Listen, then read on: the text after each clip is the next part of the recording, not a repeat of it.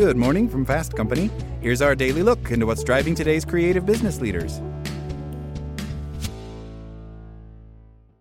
Hey guys, it is Ryan. I'm not sure if you know this about me, but I'm a bit of a fun fanatic when I can. I like to work, but I like fun too. It's a thing. And now the truth is out there. I can tell you about my favorite place to have fun Chumba Casino. They have hundreds of social casino style games to choose from, with new games released each week. You can play for free anytime, anywhere and each day brings a new chance to collect daily bonuses. So join me in the fun. Sign up now at ChumbaCasino.com. No purchase necessary. VGW. Void were prohibited by law. See terms and conditions. 18 plus.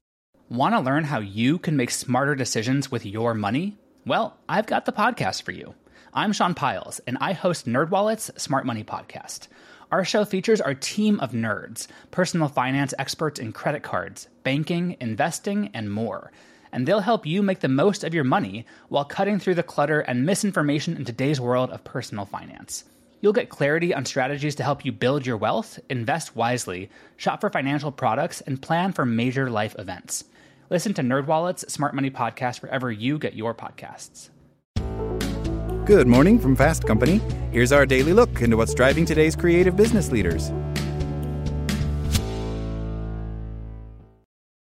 Absence may make the heart grow fonder when it comes to an old flame, but when it comes to workplace dynamics with your colleagues, the opposite could be true. I'm a time management coach, and many of my clients have sensed that their working relationships have weakened since they started working remotely. Maybe they don't answer emails as quickly as their coworkers would like. Maybe their coworker perceives them as not working hard because they no longer see the hours they put into their work. Or maybe they made an offhand comment that was misconstrued. Time management strategies can help improve these kinds of situations, such as developing an efficient email routine or consistently starting work on time. But sometimes the most effective strategy isn't working harder, it's working closer.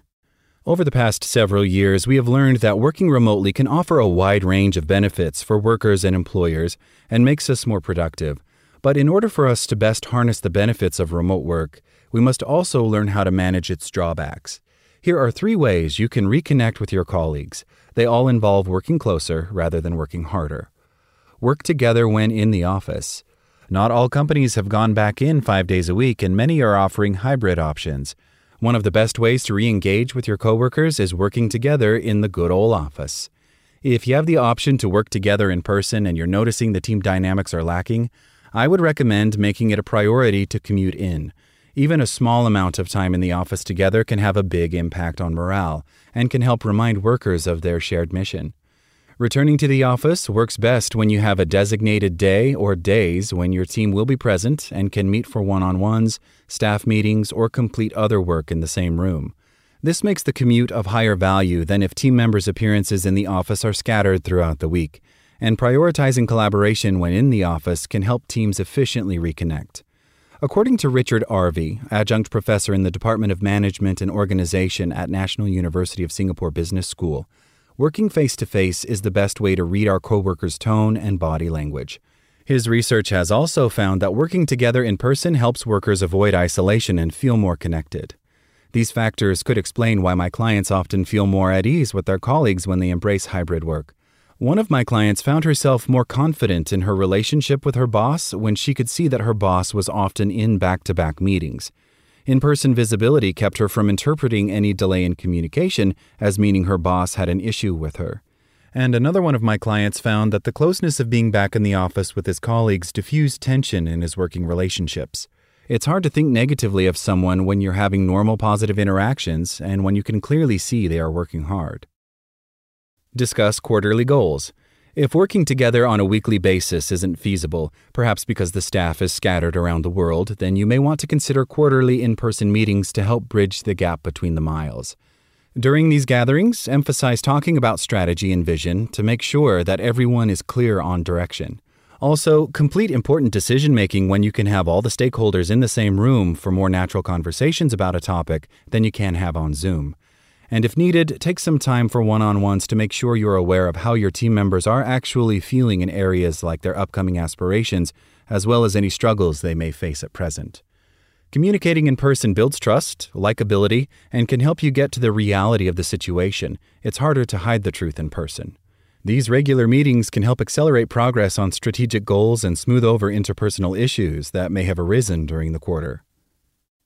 Make time for social events. And regardless of whether you're back in the office full time, on a hybrid schedule, or still fully remote, it's a good idea to throw back in some of the social events you used to do pre 2020 to strengthen relationships between colleagues and foster positive regards toward the organization.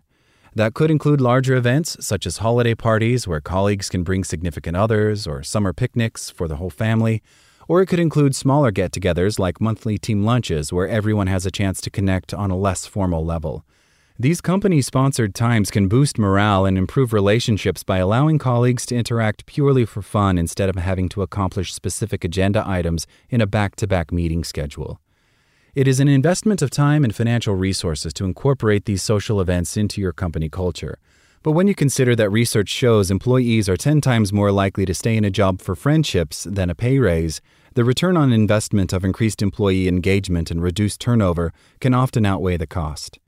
To be clear, gathering in person, whether it's through working together in the office, quarterly meetings, or social events, may not be always the most efficient time management strategy, but in terms of fostering good relationships between colleagues and avoiding interpersonal drama, it can often be the most effective way to develop a productive and happy team.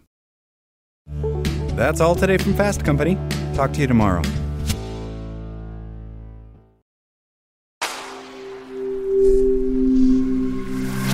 Spoken Layer. This is the story of the one. As a maintenance engineer, he hears things differently. To the untrained ear, everything on his shop floor might sound fine, but he can hear gears grinding or a belt slipping. So he steps in to fix the problem at hand before it gets out of hand. And he knows Grainger's got the right product he needs to get the job done, which is music to his ears. Call, clickgrainger.com, or just stop by. Grainger, for the ones who get it done.